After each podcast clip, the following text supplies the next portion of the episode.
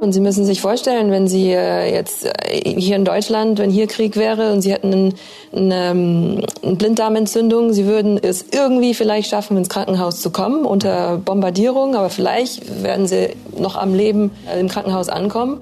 Und dann, wenn Sie Glück haben, ist da noch ein Arzt oder eine Ärztin, ähm, und dann werden sie vielleicht, müssen sie stundenlang warten, dann werden sie operiert, aber mit Handys, ohne Strom, ohne Licht. Ähm, und wenn sie Glück haben, kriegen sie noch eine lokale Betäubung, aber sonst nichts. Ähm, und dann nach der OP werden sie irgendwo hingelegt auf dem Boden, wenn sie Glück haben, auf einer Decke. Ähm, und es gibt kein Essen, es gibt kein Trinken. Und dann müssen sie irgendwie zurechtkommen. Das ist für uns hier in Deutschland einfach, sind unvorstellbare Zustände. Hallo und herzlich willkommen zum Spiegel Spitzengespräch, dem Talk für alle, die politisch mitreden wollen. Mein Name ist Markus Feldenkirchen, ich bin Autor im Hauptstadtbüro des Spiegel und empfange hier regelmäßig Gäste aus dem politischen Deutschland. Im Einzelgespräch oder in kleiner Runde besprechen wir die gesellschaftlich und politisch relevanten Themen unserer Zeit.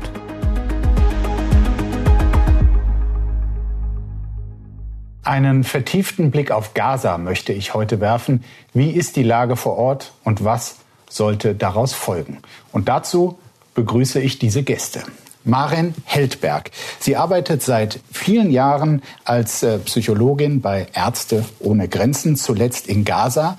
Sie kam zwei Wochen vor dem Terrorangriff der Hamas in Gaza an und war bis zum 1. November vor Ort. Mit Glück konnte sie evakuiert werden und ist heute bei uns. Herzlich willkommen.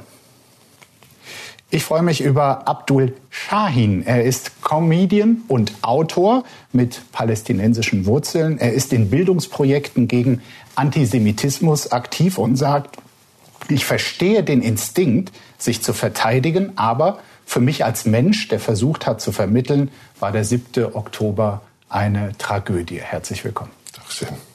Und ich begrüße meinen Kollegen, den Reporter Jonathan Stock vom Spiegel. Er war in der vergangenen Woche mit der israelischen Armee in Gaza unterwegs und wird uns von seinen Eindrücken berichten. Auch Ihnen ein herzliches Willkommen. Danke. Ja, Frau Heldberg, äh, Sie konnten erst vor drei Wochen aus Gaza zurück nach Deutschland reisen. Wie geht es Ihnen jetzt nach dieser Zeit dort? Also mittlerweile habe ich mich erholt. Ich habe ja diese Möglichkeit, mich zu erholen. Ähm, aber klar, in Gedanken bin ich immer noch 24 Stunden am Tag äh, in Gaza. Wenn ich morgens aufwache, ist mein erster Gedanke ist Gaza ähm, und äh, mache mir extrem Sorgen über meine Freunde und Kollegen, die ich dort noch habe.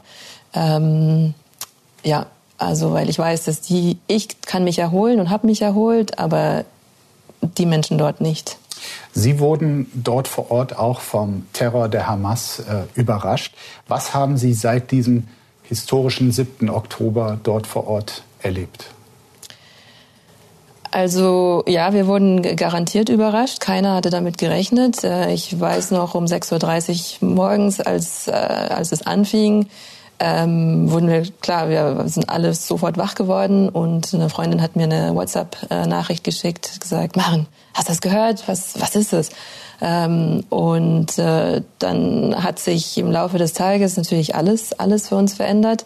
Ähm, wir haben dann natürlich auch mitgekriegt, was auf, auf der anderen Seite passiert ist und haben das mit äh, ja, Schock äh, verfolgt. Ähm, und ähm, dann äh, ab dem Zeitpunkt waren wir aber eigentlich also in unserem Haus drin, auch in den Straßen haben wir nichts mehr gehört. Also es war eigentlich überall ziemlich still. Ich glaube, die Menschen sind sofort äh, in ihre Häuser gegangen, weil sie wussten alle, was jetzt kommt. Ähm, und also ich habe von Feiern oder so nichts, absolut gar nichts mitgekriegt. Ähm, es war einfach nur die pure Angst zu spüren.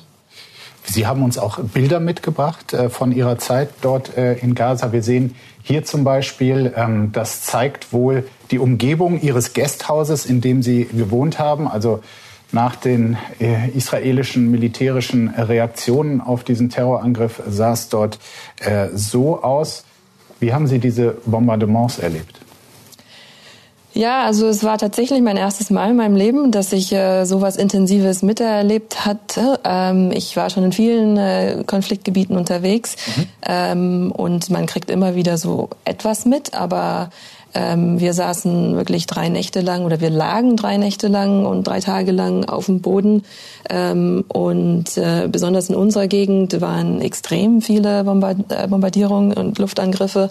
Ähm, die Moschee, äh, die eben gesehen wurde, das war, die war 90 Meter entfernt von uns. Also da war wirklich nur ein Haus zwischen uns drin, zwischen uns ja, entfernt. Und äh, also diese eine Bombardierung, die weiß ich noch sehr genau, ähm, weil da sind unsere ganzen, ähm, die ganzen Gläser aus unseren Fenstern alle aus rausgesprungen. Und äh, unser Haus hat einfach extrem gewackelt. Und in dem Haus, was neben uns, also zwischen der Moschee und uns war, da waren äh, äh, also Palästinenser und Palästinenserinnen drin und die haben alle angefangen zu weinen äh, direkt nach der Explosion und ich weiß noch, wie ich einfach mich gefühlt habe, als wenn ich gedacht habe, was was machen wir? Sollen wir rausgehen und ihnen helfen oder? Aber es war zu gefährlich, um rauszugehen und es war einfach ähm, ja, man wusste einfach nicht, was was tun. Und ähm, ja, und dann, ich meine, die, die Luftangriffe gingen weiter. Es war wirklich alle acht bis zehn Minuten gab es irgendwo in der Nähe eine Riesenexplosion. Ähm, und äh, das war ja also drei, drei Tage und Nächte lang.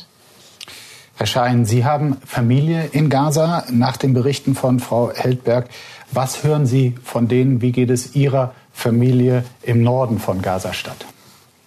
Die haben ja versucht zu flüchten sind aber auf halbem Weg wieder zurück, nachdem die gehört haben, dass die Menschen im Süden nicht versorgt werden können. Und die sind halt immer noch zu Hause. Also die, also die Info, die ich von Mama bekommen habe, die ist jetzt so irgendwie das Familienzentrum geworden, die die Infos von ihrer Schwester holt. Das sind halt meine Cousins, die jetzt noch in Gaza äh, feststecken. Ähm, ist, dass die halt russisch Roulette spielen unten. Ne? Also das ist halt, wenn man Pech hat, wird man, wird man äh, ja beschossen, dann fliegt das Haus in die Luft und dann ist vorbei. Weil in der Nachbarschaft haben Sie die Einschläge erlebt? Ja, voll. Voll. Und das Ding ist halt auch, ist auch vollkommen logisch. Ich habe mir irgendwie die Zahlen von der UN vorgestern reingezogen. 50 äh, Prozent der Wohnungen und Häuser sind ja zerstört oder unbewohnbar. Ähm, und das macht ja irgendwo dann Sinn, dass man halt wirklich, ja, Gefahr läuft wie noch nie in Gaza, ähm, draufzugehen. Jenseits der Angst, unter welchen Umständen lebt Ihre Familie dort zurzeit in Gaza? Also ich muss sagen, dass glücklicherweise circa die Hälfte zufällig nicht in Gaza war. Die sind, glaube ich, soweit ich mich recht entsinnen kann, im Libanon gewesen. So ähm, nach ganz viel hin und her haben die dort auch Familie besucht und die Hälfte ist halt da geblieben. Meine mhm. Cousinen und Cousins vor allem sind derzeit da. Und ja, die melden sich halt sporadisch alle zwei, drei Tage. Ich weiß, dass meine Cousine auf Instagram, mit denen ich ja auch connected bin, in den ersten Tagen sogar Livestreams gemacht hat von dem Bom Bombardement. Dann hat man am Horizont überall Licht gesehen. Das war ganz bestimmt nicht die Sonne so. Ähm, und da merkt man, wie nah das ist, auch direkt von der ersten Sekunde. Herr Stock, ich habe es eingangs erwähnt, Sie waren vorige Woche mit der israelischen Armee äh, im Gazastreifen unterwegs. Was haben Sie dort erlebt? Ähm, zum einen hat uns die israelische Armee Tunnel gezeigt, also beziehungsweise vermeintliche Tunnel. Man sieht halt vor allem Löcher im Boden. Das waren, haben Sie gesagt, Lüftungsschächte der Hamas und die gesprengt wurden. Und dann haben wir auch diesen, so nennt ihn die israelische Armee, diesen humanitären Korridor gesehen. Also diese Flüchtlingsströme von Nord nach Süd, die unter Bewachung eben der israelischen Armee stehen. Aber man konnte einfach auch sehr stark sehen, wie zerstört das Land ist, ähm, wie zerstört die Stadt ist. Und, ähm, Herr Schein meinte gerade, ja. circa 50 Prozent der Gebäude zerstört. War das auch Ihr Eindruck? Ja, ich habe eigentlich kein heiles Gebäude da gesehen. Also es ist vor allem einfach eine sehr unheimliche Stimmung. Es ist sehr still. Bevor man jetzt zur Stadt kommt, bevor man zu diesem Korridor kommt, sieht man überhaupt gar keine Menschen. Da sieht man nur ein paar Tiere rumlaufen, Hunde, Hühner. Aber sonst ist es einfach menschenleer. Man kriegt dieses, diese Kämpfe immer noch mit, die da laufen. Und wenn man dann zu den äh, Flüchtlingen selbst kommt, sieht man einfach, das ist so der erste Eindruck, dass die Leute da auch einfach sehr traumatisiert sind, sehr still, ängstlich. Also da schreit mhm. keiner, die halten alle ihre Pässe hoch, das war's. Ein besonderer Fokus liegt dieser Tage auf dem Schifa-Krankenhaus in äh, Gaza-Stadt. Nach Angaben der Weltgesundheitsorganisation äh, gibt es dort aktuell noch rund 270 Patienten. Vor kurzem waren es noch 2300. Ihre Lage sei dramatisch, heißt es. Die WHO spricht von einer Todeszone. Das israelische Militär vermutet, dass genau darunter unter diesen Gebäuden des Krankenhauses äh, sich eine Hamas-Kommandozentrale befindet. Am Sonntag veröffentlichte das äh, Militär Videoaufnahmen, die einen Tunnel unter dem Gelände zeigen sollen. Frau Heldberg, Sie waren zumindest in der Nähe. Haben Sie noch Kontakt zu Leuten, zu Ärzten, die in diesem Schieferkrankenhaus äh, arbeiten? Und wenn ja, unter welchen Bedingungen? Wie können wir uns das vorstellen? Also ich war ich war 2019 äh, dort im Krankenhaus, mhm. ähm, aber jetzt diesmal nicht. Es waren meine Kollegen und Kolleginnen, die dort waren. Ähm, ja, ich weiß nur über unsere Organisation, dass vor einer Woche hatten wir noch Kontakt äh, mit den Ärzten äh, dort. Ähm, aber da wurde gesagt, dass von den 48 Chirurgen jetzt nur noch sieben. Ähm, es waren mal 48. Es waren 48. Dann noch sieben. Dann noch sieben, genau. Ähm, aber das war schon vor einer Woche oder zehn Tagen. Also wie es jetzt genau heute aussieht, das weiß ich nicht. Mhm. Der Klinikdirektor Mohammed Abu Salmia hat in einem Interview mit Al Jazeera gesagt, wir warten hier auf den langsamen Tod. Glauben Sie von dem, was Sie von den Leuten vor Ort gehört haben, dass die Behauptung, wonach Hamas dieses Krankenhaus gezielt benutzt, um sich hinter auch den Patienten dort zu verschanzen und von dort eine Kommandozentrale zu bilden, glauben Sie, dass da viel für spricht? Das Einzige, was ich dazu sagen kann, ist, äh, dass das internationale Völkerrecht Recht, äh, diktiert, ähm, dass äh, medizinische Einrichtungen nicht militärisch benutzt werden dürfen und, ähm, und auch nicht angegriffen werden dürfen. Und äh, ja, da hoffe ich, dass sich alle Parteien daran halten. Naja, dazu sagt äh, Israels Armeesprecher zum Beispiel in der letzten Woche, durch die militärische Nutzung des Schifa-Krankenhauses verliere es seinen besonderen völkerrechtlichen Schutz. Sehen Sie das anders? Äh, ich kann das nur subjektiv beurteilen. Ja. Ich war dort und äh, ich, es, es sind Patienten, es ist ein Krankenhaus. Ähm, die Menschen brauchen dringend Hilfe äh, und ähm, ja, es, es, es muss als ein, eine medizinische Einrichtung gesehen werden. Der Völkerrechtler Christoph Safferling sagt, nutzt die Hamas eine zivile Einrichtung als Kommandozentrale, so wird sie zu einem militärischen Objekt ohne völkerrechtlichen Schutz und das kann dann die israelische Armee bekämpfen. Widerspruch, Herr Schein? Absolut. Hundertprozentig. Also das Ding ist, ähm, der oberste Militärsprecher, Hagari, hat das gesagt. Mhm. Weil mit dem habe ich mich eben ein bisschen befasst, auch mit dem guten Herrn. Der hat nämlich auch über die Social-Media-Kanäle der IDF vermeintliche Beweisvideos gehabt, ähm, wo der dann aufgezeigt hat, ja, hier äh, ne, sind jetzt irgendwie Indizien für einen Hamas-Stützpunkt und zeigt auf einen arabischen Kalender so. Und dann haben sich natürlich alle Araber total kaputt gelacht darüber, ähm, ja, dass das halt nicht mal irgendwie ordentlich analysiert wird. Die Hamas muss irgendwo sein, um das erstmal vorwegzunehmen. Die operieren im Untergrund, da wissen wir alle. Wo, wissen wir aber nicht. So, und ich habe das ähm, eingangs auch sehr oft in der Öffentlichkeit erwähnt, dass der Kampf gegen die Hamas als Terrororganisation ein Kampf gegen Geister ist. Ich wurde belächelt und ich glaube, äh, die IDF macht aber genau diese Erfahrung, die ich jetzt irgendwie auch so ein bisschen predicted habe, weil die operieren natürlich zwischen die Zivilbevölkerung heraus, aber wo wissen wir halt nicht. Und momentan ist halt alles so ein bisschen schwammig. Ich sehe halt einfach nur, dass diese wichtigen Institutionen, die Menschen helfen, die auch so nicht mal nachkommen würden. Also selbst wenn die intakt wären, äh, kann ich mir nicht vorstellen, dass man diese Masse an, an, an Verletzten und Menschen, die gerade sterben und ganz viele Babys, die nicht versorgt werden können und es zerreißt einem wirklich das, das, das Herz aus der Brust, wenn man das sieht. Selbst wenn die intakt wären, könnte man nicht ordentlich versorgen, dass da dann jetzt auch noch irgendwie total lapidar an die Sache operiert wird, muss ich dazu sagen. Also wie gesagt, ich wiederhole, Sie haben das sehr gut erwähnt vorhin, den Verteidigungsinstinkt verstehe ich, vor allem gegen eine Terrororganisation, die so einen aggressiven Angriff ausführt. Über 1400 Zivilisten irgendwie getötet an einem Tag. Mhm. Es ist barbarisch, darüber müssen wir nicht reden. Man muss nur ein bisschen Herz haben, um mitzufühlen. Aber ganz kurz, derselbe Militärsprecher, der oberste Militärsprecher, sagt im Oktober der Haaretz gegenüber, uns Israelische geht, Zeitung. Richtig, ja. genau. Wir werden tonnenweise Bomben auf Gaza werfen. Es geht uns um Zerstörung, nicht um Genauigkeit. Und das ist dann halt bezüglich Operation und also militante Operation halt auch irgendwo eine gewisse Motivation, die ich jetzt gerade sehe. Die Frage ist natürlich, und das äh, Problem ist, wie bekämpft man eine Terrororganisation, die so barbarisch ist, sich hinter Zivilisten und sogar eventuell Kranken äh, zu verstecken. Geben Sie uns einen Eindruck, Frau Heldberg, wenn jetzt in diesem Schieferkrankenhaus, wie wir es gehört haben, die Zahl der Patienten aus der Not heraus also massiv gesunken ist. Es gibt ja keine Infrastruktur, dass man sagt, na ja, wenn es in diesem Krankenhaus nicht mehr geht, dann äh, gehst du halt äh, in die Nachbarschaft oder wie ist die Lage?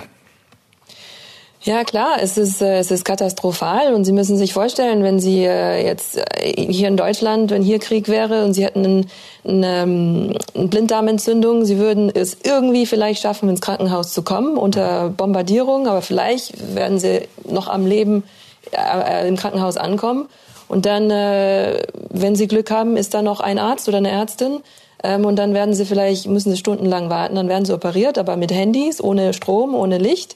Ähm, und wenn sie Glück haben, kriegen sie noch eine lokale Betäubung, aber sonst nichts. Ähm, und dann nach der OP werden sie irgendwo hingelegt auf dem Boden, wenn sie Glück haben, auf einer Decke. Ähm, und es gibt kein Essen, es gibt kein Trinken. Und dann müssen sie irgendwie zurechtkommen. Das ist für uns hier in Deutschland einfach, es sind unvorstellbare Zustände. Herr Stock, wie war und wie ist Ihr Eindruck? Hat Israel, hat die israelische Armee genug getan, um die Zivilbevölkerung zu schützen, zu warnen? Oder halten Sie das Vorgehen der israelischen Armee derzeit für überzogen? Das ist eine sehr schwierige und komplexe Frage. Also ähm, deshalb stelle ich sie Ihnen. Ja.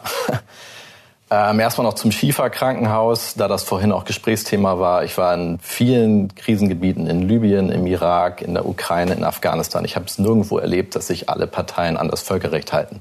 Und mich würde es sehr wundern, wenn die Hamas sich daran halten würde und sagen würde, wir sind zwar eine Terrororganisation, aber Krankenhäuser, das, das ist Tabu. Jetzt, genau, das ist gegen das Völkerrecht. Und ich habe es auch in Libyen direkt miterlebt, dass bewaffnete Kämpfer sehr wohl Krankenhäuser ganz selbstverständlich nutzen, weil es ein sicherer Ort ist. Auch Journalisten übrigens nutzen Krankenhäuser, um sich vor Bombardierung zu schützen.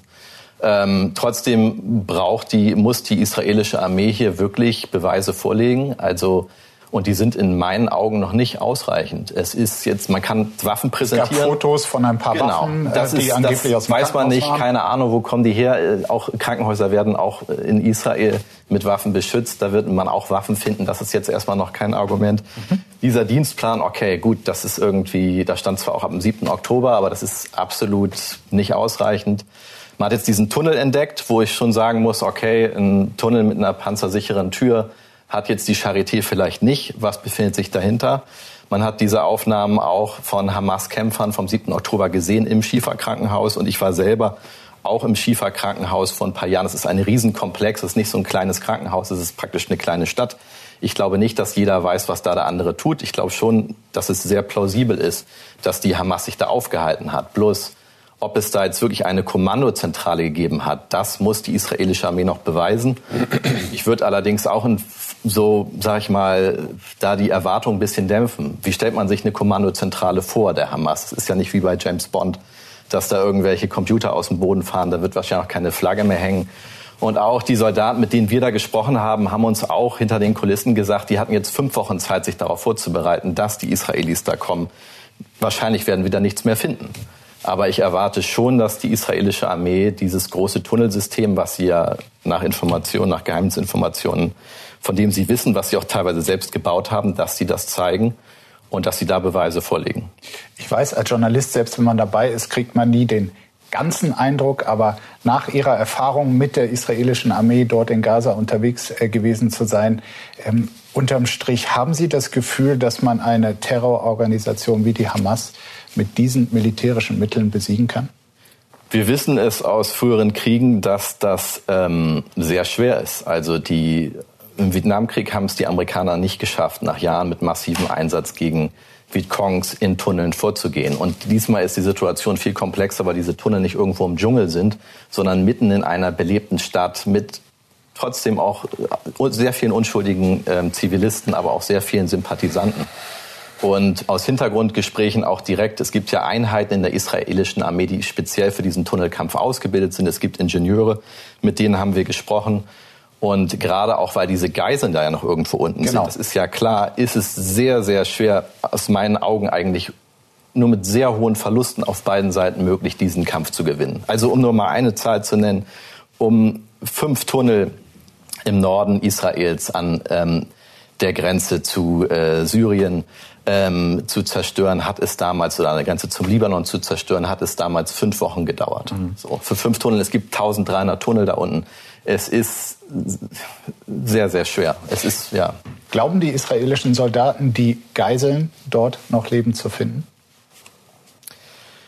Ich glaube, dass ähm, machen wir uns vielleicht auch zu wenig klar. Ähm, Israel ist ein sehr, sehr kleines Land, ähm, wo fast jeder jeden kennt und wo es einen sehr hohen Zusammenhalt gibt und ähm, wo alles daran getan wird, jedes einzelne Menschenleben zu schützen. Mhm. Also jeder einzelne Soldat, der stirbt in diesem Konflikt, der ist am nächsten Tag auf der Titelseite der Tageszeitung. Und ich glaube, auf jeden Fall ist die Hoffnung da. Ich meine, es gibt da zehn Monate alte Babys, es gibt äh, 85-jährige Omas, es gibt Angehörige von ähm, Holocaust-Überlebenden äh, werden alles tun, um die Leute da lebend rauszubekommen. Sei es durch Verhandlungen oder sei es militärisch. Ja, die Hoffnung ist noch da, bestimmt. Es heißt, demnächst soll es eine Feuerpause geben. Seit Tagen wird darüber spekuliert. Äh, bisher gibt es sie nicht.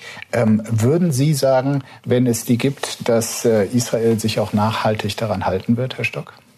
Schwer zu sagen. Ähm es ist so, wir haben ja nur die Erfahrung aus vorherigen Feuerpausen, dass dann irgendeine Seite wieder anfängt und es dann wieder losgeht. Ich glaube schon, dass äh, jetzt auch durch den Druck äh, der Amerikaner und der internationalen Gemeinschaft das schon ein paar Tage Ruhe geben wird. Aber beide Seiten, also vor allem die Hamas, nutzt es natürlich ausschließlich militärisch. Und sie haben diese Tunnel. Was heißt das? dass sie sich vorbereiten, weiterzukämpfen. Also ich kann mir nicht vorstellen, der Fokus der Hamas liegt ja nicht auf humanitärer Hilfe die halten ja diese Tunnel, wo sie sehr viele Zivilisten auch beschützen könnten vor Luftanschlägen. Aber diese Tunnel sind ausschließlich für das Militär gedacht, beziehungsweise für die Angreifer gedacht, also für militärische Schläge gedacht. Zivilisten sind in diesen Tunneln der Hamas nicht erlaubt. Das muss man sich auch immer wieder klar machen. Und die Hamas greift auch selber Krankenhäuser an. Also da ist gar kein Interesse daran, humanitäre Hilfe zu leisten von Seiten der Hamas, sondern die werden sich militärisch, äh, wird ihnen das sicherlich helfen. Herr Schein, wie sehr hoffen Ihre Verwandten in Gaza auf eine solche Feuerpause, Waffenruhe? Das ist ja vollkommen selbstverständlich. Eine Feuerpause ist ja eine nett gemeinte Geschichte. Eine Waffenruhe wiederum wäre für Verhandlungen und Diplomatie natürlich nochmal eine ganze Ecke besser. Es gibt ja Unterschiede auch. Mhm. Und ähm, klar, kann ich mich eigentlich nur anschließen, was gesagt wurde, dass halt vor allem aber auch die Hamas, um die jetzt auch äh, nochmal so ne, an den Pranger zu hängen, ähm, auch Waffenruhen sehr gerne trotzdem bricht, ist ja vollkommen klar. Die machen am Ende des Tages das, was die wollen. Ich muss aber auch sagen, dass dieser gesamte Verlauf, ich wiederhole, ich bin kein Militärexperte, der, der ärgert mich, weil ich das Gefühl habe, dadurch, dass die Hamas so viele Geiseln genommen hat, ähm, war das halt schon gewollt. Ich glaube, die wollten diese Intervention, die wollten diesen halben Guerillakrieg gegen die IDF und ich habe so das Gefühl, und da muss ich ähm, Netanyahu halt nochmal erwähnen, der irgendwie vor paar Tagen auch äh, gesagt hat, ähm, dass wir zivile Opfer zwar schützen und schonen wollen, so war der Wortlaut, ja. aber es leider nicht schaffen. So und ich glaube, genau das ist ja auch das, was die Hamas möchte. Und momentan kriegt die Hamas wirklich ein All-Inclusive-Paket von dem, was die wollen. Nicht, was die Geiseln benötigen oder die Zivilisten in Gaza oder in Israel, geschweige denn von irgendeinem Sicherheitsgefühl. Was meinen Sie mit dem All-Inclusive-Paket? All-Inclusive-Paket nach dem Motto, dass genau alles das eintrifft, was irgendwie der Hamas irgendwie in die Karten spielt. Wir dürfen ja auch nicht vergessen, rein geopolitisch betrachtet ist der Konflikt zwar jetzt irgendwie ähm, zwischen der IDF in Israel und Gaza in diesem Areal, aber wir haben im Norden noch die Hezbollah. So und was die Rolle von der Hezbollah ist, die kooperieren und arbeiten zusammen, das wissen wir, das ist doch kein Geheimnis. Kann das eventuell sein, und das ist nur eine Frage, die ich mir jetzt gerade stelle, dass die Hamas die IDF jetzt so lange auf Trab hält, bis die IDF so immer weiter schön geschwächt und geschwächt wird, bis dann die Hezbollah eingreift, die militant noch mal eine ganze, äh, ganz andere Liga ist. Also die haben noch mal am, am an Raketenarsenal, das, da habe ich mhm. mir ganz viele Sachen zu äh, durchgelesen, haben die noch mal mindestens das Zehnfache, mindestens das Zehnfache von dem, was die Hamas hat. Ist das eine realistische Befürchtung, Herr Stock? Was glauben Sie? Ich glaube nicht. Also ich glaube, die Hisbollah hat sich bis jetzt ruhig verhalten und die israelische Armee ist ja auch mit relativ wenig Verlusten bisher durchgekommen. Also jedes Menschenleben zählt sehr stark, aber ich glaube eher, dass ähm, die israelische Armee es moralisch nicht lange durchhalten wird. Nach, ja. nach oft ja. offiziellen Angaben der Israelis sind es so 59 nur ja. äh, gestorbene Soldaten. Das wäre in der Tat wenig. Nochmal zur Waffenruhe. Äh, Frau Heldberg, was würde eine Waffenruhe, so sie denn kommt, für äh, Hilfsorganisationen wie Ärzte ohne Grenzen konkret bedeuten? Ja, ich, das ist für uns das Aller, Allerwichtigste, wobei es so, also das Wichtigste wäre wirklich ein Waffenstillstand, ähm, weil wenn es nur ein paar Tage ist, das, das ja. hilft keinem. Ähm, die Situation Gar dort äh, minimal, aber wirklich kaum. Also es ist wirklich katastrophal. Ich habe nur 26 Tage vom Krieg miterlebt. Mhm. Wir sind jetzt heute bei Tag 46. Ähm, was ich von meinen Freunden und Kollegen höre, ist, dass es einfach immer, immer schlimmer wird. Es gibt nichts mehr. Es gibt kein Essen, es gibt kein Trinkwasser, es gibt nicht mal Trinken, äh, Wasser, um sich die Was äh, Hände zu waschen. Es gibt keine Matratzen, die Leute schlafen überall auf den Straßen. Es gibt keine, keine Unterkunft, keine also Zelte oder kein die Leute. Es gibt keine Häuser. Es gibt keinen Strom, es gibt keinen Treibstoff, es gibt, äh, es gibt keine Müllversorgung. Das war schon bei uns in der ersten Woche. Da wurde ich beauftragt, äh, Essen für unser Team zu besorgen. Ich bin rausgegangen. Wo besorgt Überall, man das? das? Ja, in Supermärkten. Also, aber da war ein Supermarkt. Ähm, die Bomben waren rechts, links, überall habe ich sie gehört. Ähm, und schon am, am, am nächsten Tag, als ich wieder in den Supermarkt war, gegangen bin, war einfach fast gar nichts mehr da. Ähm, und also das, sorry, das war das Essen. Aber bezüglich ja. Müll, ich war erstaunt schon in der ersten Woche. Also Müll war überall, die ganzen Fliegen und ich und es ist jetzt natürlich noch mal extrem viel schlimmer. Ähm, also keine Müllversorgung, es gibt keine adäquate medizinische Versorgung und alles noch drumherum. Es gibt keine Sicherheit. Die Leute können nirgends sicher sein. Auch im Süden von Gaza, wo wir dann auch zweieinhalb Wochen waren, ist es nicht sicher. Und äh, dementsprechend, wenn es wirklich nur ein paar Tage Waffenpause ist, ähm, klar, wenn dann ein paar Hilfsgüter reinkommen, das wird, wird ein bisschen helfen. Mhm. Aber wenn dann alles wieder anfängt, dann ist, hilft es nicht. Wegen der Zustände, die Sie gerade sehr anschaulich beschrieben haben, sind nach UN-Angaben derzeit 1,6 der 2,3 Millionen Menschen äh, im Gazastreifen äh, auf der Flucht. Ähm, tausende Wohnhäuser sind zerstört worden. Herr Stock, äh, wir haben ein Video vorliegen, was Sie in der vergangenen Woche äh, im Gazastreifen bei Ihrem Besuch dort aufgenommen haben. Und das schauen wir uns mal kurz an. Ja, wir sind hier mit einer Einheit der israelischen Armee mitten im Gazastreifen. Hinter uns ist die Straße Salah al-Din, wo die Flüchtlinge warten, in den Süden gelassen zu werden. Ähm, wir haben gefragt, ob wir mit den Flüchtlingen sprechen können. Das dürfen wir nicht. Wir sehen hier, dass die Menschen hier die Hände erhoben haben. Links von uns sieht man jemanden, wie er sich gerade ausziehen muss, weil hier die israelische Armee offenbar besorgt ist, dass hier Anschläge stattfinden. Äh, die Leute warten schon sehr lange. Wir hören im Hintergrund die Ansagen der israelischen Armee, dass die Menschen hier die Hände erhoben halten sollten. Herr Stock, wir haben es gehört. Warum durften Sie nicht mit den flüchtenden Menschen äh, sprechen? Wovor hat die israelische Armee da Angst? Na, ich glaube, es sind zwei Gründe. Zum einen sind es Sicherheitsgründe. Also das war gleichzeitig auch ein Checkpoint des Geheimdienstes. Da wurden wirklich viele Leute überprüft, ob sie zur Hamas gehören, mhm. ob sie Sprengstoff dabei haben, ob sie Waffen dabei haben. Und die hatten natürlich Sorge, dass es zu einer unkontrollierbaren Situation kommt, wenn da jetzt drei Fernsehteams reingehen und sich da frei bewegen. Zum anderen ist es natürlich so, dass die israelische Armee ganz klar versucht, dieses Narrativ irgendwie zu steuern.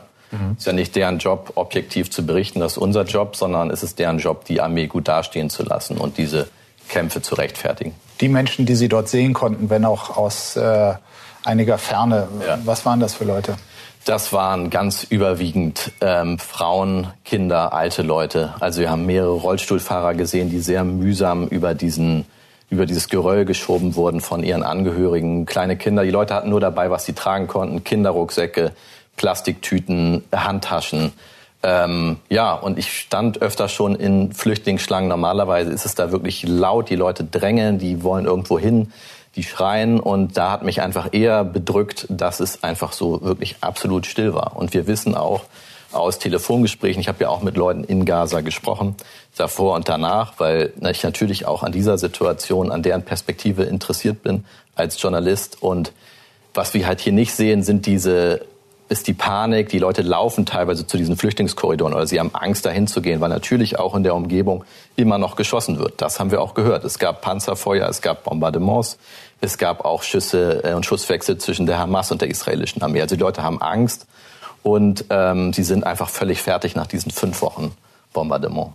Frau Heldberg, Sie sind dann letztlich auch aus äh, Gaza-Stadt in den Süden des Gazastreifens ähm, gefahren auf dem Weg Ihrer Ausreise, waren dort in einem Flüchtlingslager, haben uns auch ein paar äh, Fotos davon äh, mitgebracht. Wie würden Sie die Zustände in diesem Lager, in dem Sie dann auch ein paar Tage waren, vor Ihrer Ausreise beschreiben? Katastrophal, lebensfeindlich. Ähm, es, äh, wie ich schon eben erwähnt hatte, also es, auch als wir da waren, es war dann im ja, in der zweiten Woche des Krieges äh, habe ich stundenlang gebraucht, um Trinkwasser zu finden. Wir hatten äh, oft nur eine Mahlzeit am Tag und das war da oft nur ein bisschen Brot, bisschen Käse. Ähm, also es also schon schon in der zweiten Woche war es äh, war es katastrophal. Wir sehen hier eine äh, Ration. Da heißt es, das sei für 50 Leute für fünf Tage? Genau. Ja, wir hatten dann, äh, also. Ich meine, das sieht viel aus für ein paar Tage, aber für 50 Leute für fünf Tage nicht. Ja, genau. Also wir haben dann irgendwann wirklich gar nichts mehr finden können. Also wir, wir haben eigentlich wirklich nur überlebt, weil unsere palästinensischen Kollegen und Kolleginnen uns äh, von Ärzte ohne Grenzen genau von Ärzte ohne Grenzen äh, uns äh, Essen und Wasser gebracht haben. Die hatten aber, mussten auch ihre eigenen Familien versorgen. Das heißt, die mussten jeden Tag mhm. irgendwie 20 Supermärkte abklappern, um in jedem Supermarkt ein bisschen was zu finden für ihre Familien, aber dann auch für uns, damit wir überleben können. Ähm, genau, und das, da hat man gesehen, äh, das war wirklich nur, also wir haben mal irgendwann eine, eine Hier sehen wir sie liegend in diesem Lager. Ja, genau, genau. Also wir hatten, wir waren dann, das war auf einem Parkplatz, das war nicht mehr in dem Lager. Äh, auf diesem Parkplatz waren wir zwei, zwei Wochen ähm, und äh, da hatten wir auch keinen Schatten, wir hatten kein, wir hatten kein Dach über dem Kopf, wir sind nass, äh, nachts nass geregnet worden. Ähm, und äh, ja, ich habe da die eins, das einzige, also zwischen der Mauer und dem Container, da war tagsüber ein bisschen Schatten. Ähm, da habe ich dann oft gelegen. Mhm. Ähm, es gab nichts zu tun. Auf dem anderen Foto haben Sie gesehen, da habe ich Arabisch unterrichtet, weil wir wirklich, wir, wir hätten lieben gern weitergearbeitet, äh, auch medizinisch, aber aus, wegen fehlenden Sicherheitsgarantien konnten wir ja. nicht. Das heißt, uns, es war einfach, es gab Lagerkoller, es gab nichts zu tun. Ich habe dann Arabisch unterrichtet ähm, und aber ja, also es war es, es war extrem schwierig die hygienischen Umstände für Sie und die Hunderttausenden geflüchteten Menschen in diesen Lagern, wie beschreiben Sie die?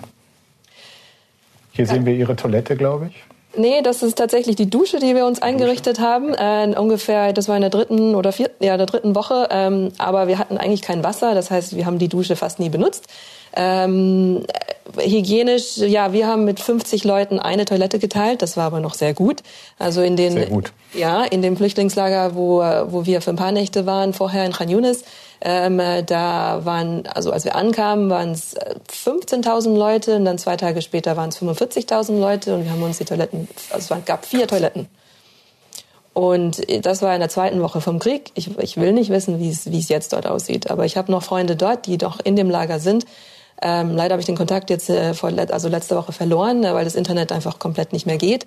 Ähm, aber ja, sie haben mir berichtet, dass sie stundenlang anstehen äh, für die Toilette und äh, und äh, ja, das ist also ich warte einfach nur noch darauf, dass Cholera anfängt. Sie sind auch Psychologin. Was würden Sie sagen, welche Herausforderungen stellen sich aus psychologischer Sicht bei den Menschen dort in Gaza?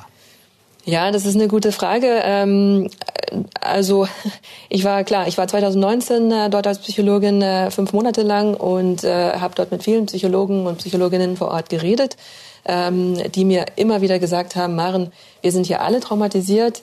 Ähm, wir haben schon mehrere Kriege mitbekommen. Also jedes Kind, das jetzt momentan 15 Jahre alt ist. 2019 schon. Ja, das war 2019 schon, genau. Äh, aber jede, jedes Kind oder Jugendlicher, der jetzt 15 äh, Jahre alt ist, hat quasi alle Kriege schon mitbekommen. Ähm, und äh, also dieses, dieser Ausdruck posttraumatische Belastungsstörung, da haben wir alle gesagt in Gaza, es gibt hier kein Post, weil die, die, die, wir erholen oder wir, wir müssen uns von einem Krieg erholen und die Wunden sind noch gar nicht geheilt und dann fängt schon wieder das nächste ähm, also der nächste Konflikt an. Und äh, dementsprechend haben sie gesagt, es gibt kein Post, wir sind alle traumatisiert ähm, und ja. Dauertraumatisiert. Auch, ja, genau. Herr Schein, ähm, wenn Sie mit Ihrer Familie, die dort in Gaza noch ist, sprechen, was sagen Sie, was brauchen die Menschen vor Ort derzeit am dringendsten? Hey, das ist so eine schwierige Frage, weil es an jeder Ecke und Kante irgendwie fehlt. Ob das jetzt Ressourcen sind für die Medizin oder einfache Sachen wie Nahrung oder eine sanitäre Einrichtung hatten wir jetzt gerade eben, die menschenverachtend sind. Ich finde halt einfach, wir müssen uns einfach mal so ein bisschen ähm, klar machen, was da eigentlich, wir wissen, dass das schwierig ist in Gaza. Das ist einer der dicht besiedelsten Regionen dieser Erde.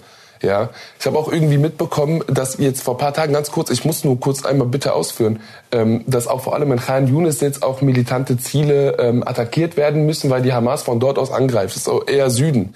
So und dann habe ich irgendwie von einem Militärsprecher gegenüber dem Heute Journal am 17. Oktober äh, mitbekommen, dass ähm, auf Anweisung der israelischen Armee die Menschen nicht nur einfach in den Süden sollten, also wir reden von über 1,5 Millionen Menschen, nein, die sollten zu einem Dorf namens Al-Mawazi.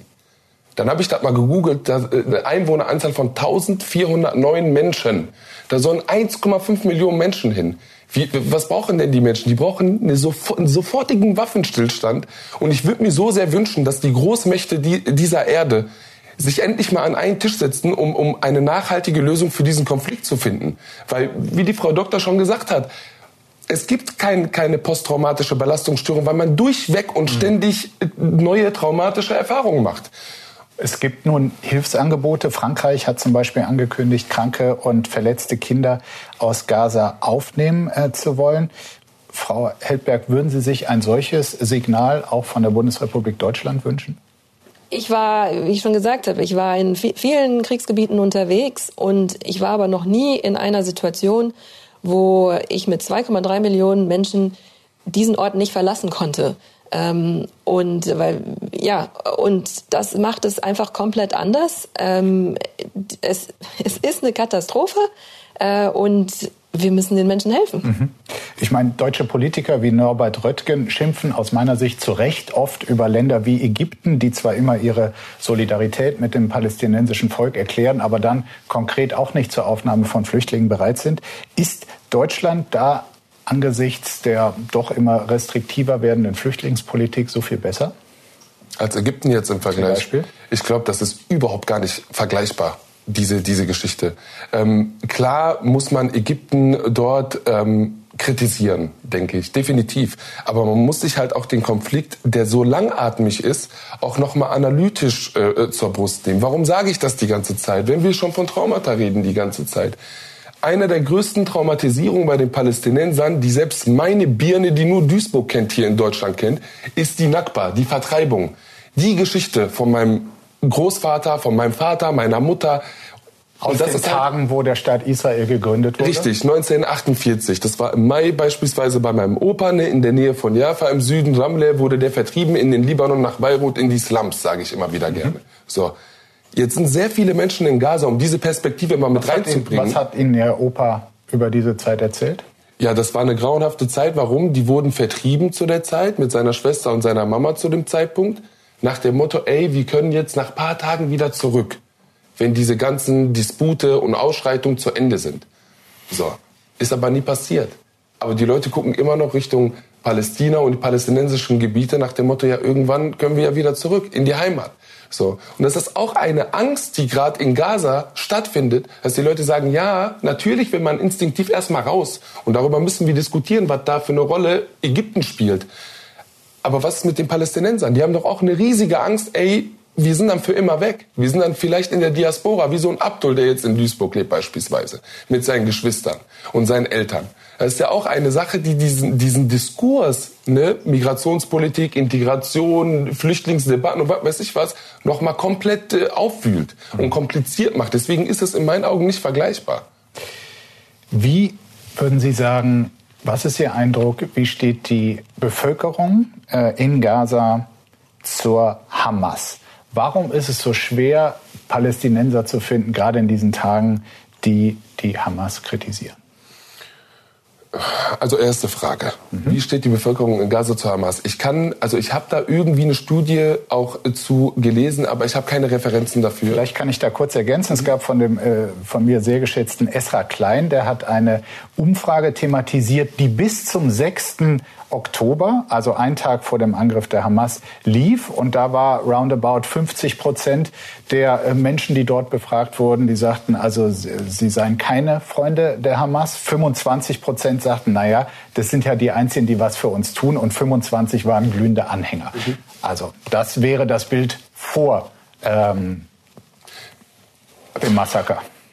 Ich würde sagen, das hat sich geschoben. Ich kann mir nicht vorstellen, dass nach diesem Bombardement die Menschen sagen, boah, die Hamas, sind jetzt unsere Repräsentanten und die, die irgendwas für uns tun. Ich weiß, dass sich das in der Westbank gerade so ein bisschen verändert, weil seit pro Hamas. Die, pro Hamas, genau richtig. Wobei das vorher nicht so groß war wie jetzt. Ich glaube, wir sind jetzt bei über 70 Prozent Sympathie zu der Hamas und zu der Aktion der Hamas was auch vielleicht daran liegt, dass 20 Dörfer seit dem 7. Oktober jetzt auch wieder über 1100 Menschen vertrieben wurden und neue Siedlungen entstehen. Es gibt eine interessante Aussage von Ihnen in einem Interview mit den Kollegen der Süddeutschen Zeitung. Ähm, da haben Sie gesagt, also ein dummes Missverständnis, wie man sich äußert, auch Sie selbst in diesen Tagen, kann den Zugang zur Community kosten und dann bist du niemand und hast nichts. Und dann sagten sie weiter, auch ich werde meinen Community-Bezug niemals riskieren. Was meinen Sie damit? Und würde das auch heißen, dass Sie im Zweifel etwas nicht sagen würden, was Sie wirklich denken, eben wegen dieses Community-Bezugs? Ja, also ich muss das ein bisschen, ein bisschen aus den Angeln nehmen. Ich glaube, der Nahostkonflikt ist generell ein Minenfeld und jeder überlegt sich da sehr, sehr gut, was der von sich gibt. Das kann ich, glaube ich, auch in die Runde werfen und in jegliche andere Runde auch. Bei mir ist das halt so, dass ich, ich als Abdul Kader Shahin möchte meinen Community-Bezug niemals riskieren oder irgendwie was sagen, was total falsch verstanden werden kann. Ich meine, ich bewege mich eh schon irgendwie gefährlich, weil ich versuche zu vermitteln. So, ich werde von beiden Seiten zerrissen. Ja. Aber mein Community-Bezug würde ich insofern nie riskieren, weil die Mehrheitsgesellschaft mich kaut und wieder ausspuckt. So, wir leben ja nicht in einem Land, wo, wo die Mehrheitsgesellschaft wohlbesonnen ist. Ich habe mit sehr viel Alltagsrassismus zu kämpfen und habe sehr viele rassistische Erfahrungen gemacht. Ich fühle mich halt irgendwo in der Mehrheitsgesellschaft nicht willkommen. Deswegen brauche ich meine Community, auch beispielsweise in Duisburg oder meinem familiären Bezug. Aber noch mal eine Sache zu dieser Äußerung, dass man sich positioniert. Ich kann das ja verstehen, dass man das erwartet von palästinensischstämmigen oder auch muslimisch, äh, muslimischen Menschen, dass da mehr Position gegen die Hamas kommt. Was man aber mit, mit einrechnen muss, ist halt, was machen denn irgendwie Politik, Medien und Mehrheitsgesellschaft mit diesen Minderheiten seit Jahrzehnten? Wir sind nicht repräsentiert. In den Brennpunktgebieten, wo ich aufgewachsen bin, findet keine Politik statt. Da findet, wenn überhaupt, immer nur eine Reportage statt, wie schlimm Marxloh ist und dass hier alles... Ähm, Ne, richtig, ja, das ist der größte Brennpunktbezirk in Nordrhein-Westfalen auch, ähm, dass da alles irgendwie ganz schlimm ist und Geister und was der Nährboden und die Wurzeln für dieses Elend sind, das fragt keiner. Und jetzt wundern wir uns, dass niemand Bock hat, irgendwie mit Medien zu sprechen oder mit Presse oder sich zu positionieren. Das ist leider auch irgendwie nochmal die Kehrseite der mhm. Medaille. Wenn Sie, wenn Sie dieser Tage äh, pro äh, palästinensische Demonstrationen in Deutschland erleben und dann in einzelnen Fällen gab es das, äh, dort erleben, dass auch das Existenzrecht Israels in Frage gestellt wird. Was denken Sie darüber? Also ich denke darüber natürlich in erster Linie, dass man auf der rechtlichen Grundlage dem Ganzen nachgehen sollte. Ähm, also äh, ganz, ganz streng auch. Und äh, die Rechtsgrundlage, die wir haben, muss dafür genutzt werden, um die Leute auch irgendwo zu verurteilen. Nicht irgendwelche Abschiebungsgesetze und Fantasien erfinden irgendwie. Äh, da sind sie sich ja alle irgendwie einig in der Politik, habe ich das Gefühl. Ähm, die haben da eine Rhetorik, ähm, die ist unter aller Sau, wie ich finde, weil das macht auch sehr viel mit einer Minderheit, wissen Sie. Aber ich finde halt, natürlich beobachte ich auch, dass die Menschen sehr viel Toleranz gegenüber extremen Meinungen und äh, Antisemitismus, sage ich mal, sind. Und ich konnotiere das bewusst so, wie ich das jetzt gerade sage. Die Menschen sind ja nicht per se extrem. Die sind tolerant, wenn es um diese extremen Aussagen geht. Das heißt, wenn mein Nebenmann eine Israel-Fahne gerade verbrennt, ich würde das nicht machen. Ich unterstütze sowas auch nicht. Jetzt als Beispiel. Aber ich denke mir, ey, ganz ehrlich, wir werden hier so auseinandergenommen und was weiß ich was. Vielleicht müssen wir einfach lauter und radikaler werden. Und das ist aber auch, wie gesagt, eine Nuance, die man auch unterscheiden muss. Mhm. Weil das wird ja so inszeniert, dass naja, alle extrem wären und was weiß ich was. Israel-Flaggen verbrennen sollte trotzdem kein Mittel sein. Natürlich. Meine Meinung. Äh, Frau Heldberg, nach Ihren Eindrücken, die Sie in Gaza vor Ort und auch von all diesem Leid äh, erlebt haben. Vor diesem Hintergrund, wie nehmen Sie die Debatte in Deutschland über ähm, die Lage im Nahosten und den Konflikt und den Krieg wahr? Dazu kann ich noch sehr wenig sagen, weil ich jetzt also gerade erst seit einer Woche in Deutschland bin. Ähm, und ich fühle mich äh, noch nicht in der Lage, da große Einschätzungen zu geben, weil ich in Gedanken wirklich noch immer nur in Gaza bin, nicht in Deutschland. Mhm. Herr Schein, Sie haben anknüpfend an das, was Sie äh, gerade uns erzählt haben, mal erzählt, äh, dass Sie als Kind selbst radikal gewesen seien, früher auch mal gesagt haben, Juden sind scheiße. Was sagen Sie heute Jugendlichen, die so etwas äußern? Juden sind nicht unsere Feinde. Juden sind nicht unsere Feinde. Juden sind uns, wenn wir nach dem Islam gehen, viel näher als jegliche andere Religion, auch kulturell bedingt. Man merkt, dass die Menschen aus dieser Region stammen. Man merkt, dass wir aus dieser Region stammen. Das hat bei mir dafür gesorgt, als ich Begegnungen erlebt habe, hey, man könnte mich mit dem Israeli oder mit dem Juden verwechseln sogar. Ob das optisch ist oder von der Kultur oder von der Mentalität. Und das ist halt das, was ich, was ich vermittelt. Das sind alles politische Geschehnisse, die passieren, die haben wir nur bedingt in der Hand. Aber das Zwischenmenschliche, das dürfen wir nie verlieren. Sie sind sehr engagiert, haben sich auch an tollen äh, Aktionen beteiligt, zum Beispiel ähm, Jugendliche mit Migrationshintergrund nach Auschwitz begleitet. Wie war Ihre Erfahrung dort und müsste es solche Aktionen nicht viel mehr geben? Absolut, weil die Erfahrungen, die ich gemacht habe, sind halt zum größten Teil immer sehr, sehr positiv und erfolgreich gewesen. Zum Teil mit Jugendlichen, die man irgendwie fast sogar schon verloren hat. Im Bereich Extremismus jetzt beispielsweise. Was ist dann passiert bei diesen Besuchen? Ja, die Menschen sind halt mit ganz viel Vorurteilen, Vorbehalten nach Auschwitz gefahren. Auch sehr viele Verschwörungstheorien nach dem Motto, Auschwitz gab es nie, den Holocaust gab es nie. Der ist nur ein Konstrukt dafür, um den israelischen Staat zu gründen beispielsweise. Das ist einer der ganzen Verschwörungen, die kursieren. Wenn man aber da ist, kann man diesen Ort nicht negieren. Man sieht dann irgendwie, was passiert ist. Man sieht dieses Elend und die Erinnerungskultur, die vor allem für Palästinenser ab 45 anfängt, muss man dazu sagen, hat dann irgendwie noch mal einen Kontext, der dann auch irgendwie vom Dritten Reich ausgeht bis äh, zur Gegenwart heute, weil wie gesagt, für mich als Palästinenser geht die Erinnerungskultur bis heute und morgen dann wieder morgen und übermorgen übermorgen.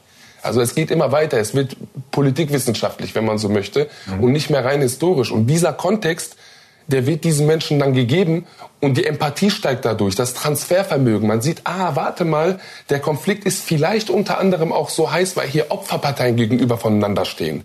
Unter anderem. Und das ist für das Verständnis, für die Verständigung ist das sehr, sehr wichtig, dass es das viel mehr gibt. Zum Abschluss an Sie alle die Frage, wir haben sehr anschaulich beschrieben bekommen, was zurzeit furchtbar ist, ähm, wie groß das Elend in Gaza ist. Herr Stock, ich fange mal bei Ihnen an. Gibt es auch etwas, was Ihnen trotz all der Misere Hoffnung macht? Hm. Das ist, ähm, also ich glaube, ich muss noch ein paar Punkte der Diskussion aufgreifen, um das äh, darauf eingehen zu können. Als ich das vorletzte Mal im Gazastreifen war, da ähm, wurden Kritiker der Hamas an ein Motorrad gebunden und durch die Straßen gezerrt. Und wir haben irgendwie zahlreiche äh, Beispiele von Leuten, deren Häuser angezündet wurden, die halt von der Hamas massiv eingeschüchtert wurden. Und das ist auch die Atmosphäre, die bei den Gesprächen mit Leuten im Gazastreifen rüberkommt. Also die Leute haben Angst vor der Hamas, viele Leute haben Angst vor der Hamas. Und da fehlt mir auch so ein bisschen die Kritik auch von internationalen Organisationen daran. Ich habe das Gefühl, die sind lange doch irgendwie so ein bisschen als romantische Freiheitskämpfer doch ja. betrachtet worden. Wollen wir Frau Hedberg fragen, ja. ob sie das auch so wahrgenommen hat, dass quasi der Blick auf die Hamas zu unkritisch war? Ähm, äh, also ich habe nur mitbekommen, also noch an dem Tag vor dem Krieg ähm, hab ich, haben wir Volleyball gespielt und da waren auch unsere Kollegen, palästinensische Kollegen mit dabei. Und ich habe mich mit einem unterhalten, den ich seit 2019 nicht mehr gesehen hatte. Mhm. Ähm, und äh, er hat mir gesagt, ja, hi Maren, also ja, mir geht's gut, aber viele gesundheitliche Probleme. Ähm, aber auch das Schlimmste ist, mein, äh, mein Bruder ist, ist nicht mehr unter uns. Und dann habe ich gefragt und äh, er hat mir gesagt, Maren, mein Bruder hat sich kritisch geäußert gegenüber der Hamas und zack, war er weg. Ähm, äh, also das Leben wurde ihm mhm. äh, sofort genommen. Ähm, und das habe ich nicht nur einmal gehört, sondern wirklich ganz, ganz oft. Fahren Sie gern fort. Ja, äh, diese Kritik an der Hamas, die fehlt, finde ich, häufig in der Diskussion. Und auch die Perspektive jetzt, wie die Israelis da reingehen. Also das ist hier auch noch, finde ich, zu wenig vorgekommen. In Tel Aviv, wo ich ähm, mehrere Tage gewohnt habe, ist weiterhin jeden Tag Luftalarm. Und da kann man natürlich aus einer deutschen Perspektive sagen, naja gut, die haben ja den Ivan Dome, ähm, denen passiert ja nichts. Aber wenn man da mit den Kindern und Familien im Treppenhaus also ist... Also ein Flugabwehrsystem, mit dem die meisten Raketen tatsächlich Mit dem die meisten Raketen, aber eben die meisten. So Und einige ja. schlagen eben doch ein. Und ja. mit, das erklären Sie mal einer äh, Dreijährigen oder einer Fünfjährigen. Und es ist einfach einmal am Tag, zweimal am Tag, dreimal am Tag sitzt man da im Treppenhaus und man hört ja auch ähm, die Explosionen am Himmel. Das sind einfach, das ist unheimlich. Und man sagt sich rational, mir wird schon nichts passieren. Aber es ist so ein bisschen wie äh, auf einer Autobahn, wenn man zu schnell fährt, äh, vielleicht ja doch. Und ähm, die Familien weinen eben trotzdem. Und die Hotels in Tel Aviv sind weiterhin einfach voll mit Flüchtlingen. Es gibt 250.000 Flüchtlinge in Israel, die wohnen da. Deren Häuser sind teilweise auch zerbombt. Größtenteils aus dem Grenzgebiet? Aus dem Grenzgebiet, aus den Kibbuzim, aus den Städten im Grenzgebiet. Ähm, und viele der Leute haben einfach Angehörige von den Festivals aus den Kibbuzim oder Angehörige im Militär, die äh, gestorben sind oder die schwer verletzt wurden. Also diese Situation ist weiterhin jeden Tag präsent einfach in Israel. Dieses Gefühl äh, der Bedrohung und dieses Gefühl, es muss irgendwie aufhören. Wir wollen einfach nur, mhm. dass es aufhört. Und ähm, das habe ich da an in Gaza selbst eben gesehen, es gibt einfach eine sehr große Sprachlosigkeit auf beiden Seiten. Also es gibt die Israelis, die noch nie in Gaza waren, junge Soldaten, die auch Familie haben, sind das erste Maler, die wissen nichts über Gaza. Deren Eltern waren wahrscheinlich auch nicht in Gaza. Und gleichzeitig gibt es eben auch die Leute, die ähm, in Gaza selbst sind, die noch nie in Israel waren. Und in den palästinensischen Schulbüchern steht weiterhin, wird weiterhin das Attentat in München, Olympia 1972 wird weiterhin verherrlicht. Das sind irgendwie Märtyrer. Es gibt ähm, die Shoah wird nicht erwähnt. Also es gibt einfach auf beiden Seiten sehr, sehr viel Unwissen und sehr viel äh, Wut. Und was mir Mut macht, was mir Mut macht, ist tatsächlich das, was Herr Shahin macht. Also Dinge, die das zusammenbringt, äh, ne? ja. ähm, die beide Seiten zusammenbringt, das macht mir Mut. Das fehlt. Also Leute, die äh, versuchen, die Perspektive des anderen einzunehmen. Frau Haltberg, würden Sie nach dieser Erfahrung, die Sie jetzt machen mussten, ähm, nochmal zurückgehen für Ärzte ohne Grenzen nach Gaza? Auf jeden Fall. Ohne Frage. Ähm, wenn ich die Möglichkeit habe, würde ich äh, sofort zurückgehen. Ähm, mir sind die Leute Palästinenser, Palästinenserinnen einfach extrem ans Herz gewachsen, schon, schon seit 2019.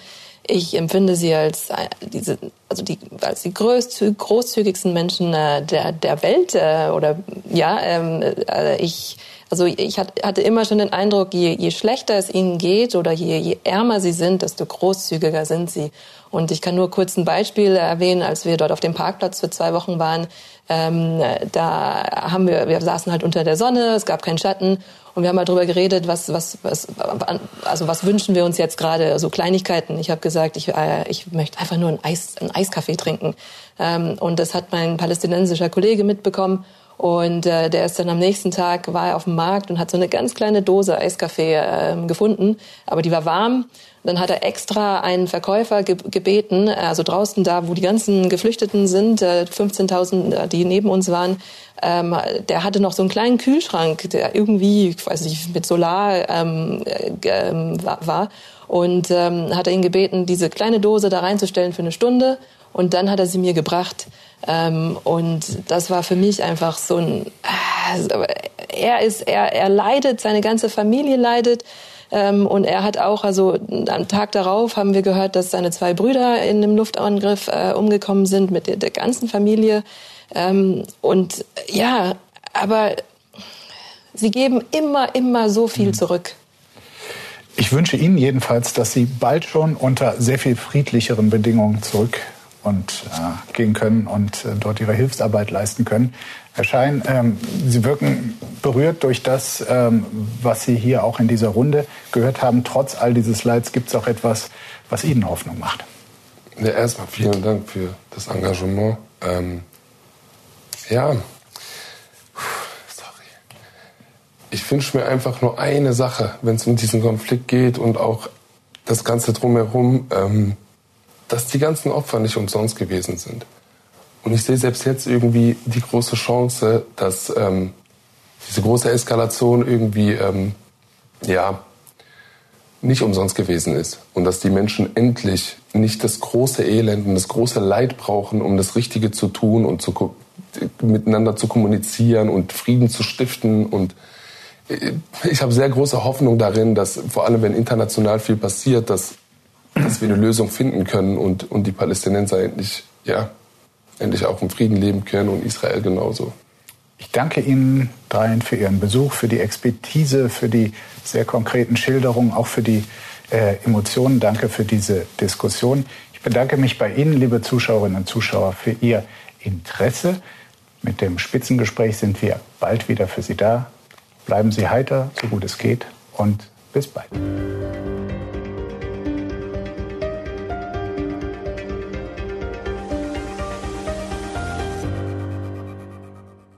Das war das Spiegel Spitzengespräch. Wenn Ihnen die Folge gefallen hat, geben Sie gerne eine Bewertung ab und abonnieren Sie diesen Podcast, um keine Ausgabe zu verpassen. Ich danke Ihnen fürs Zuhören und freue mich, wenn Sie auch das nächste Mal wieder einschalten. Bleiben Sie heiter, so gut es geht. Bis bald.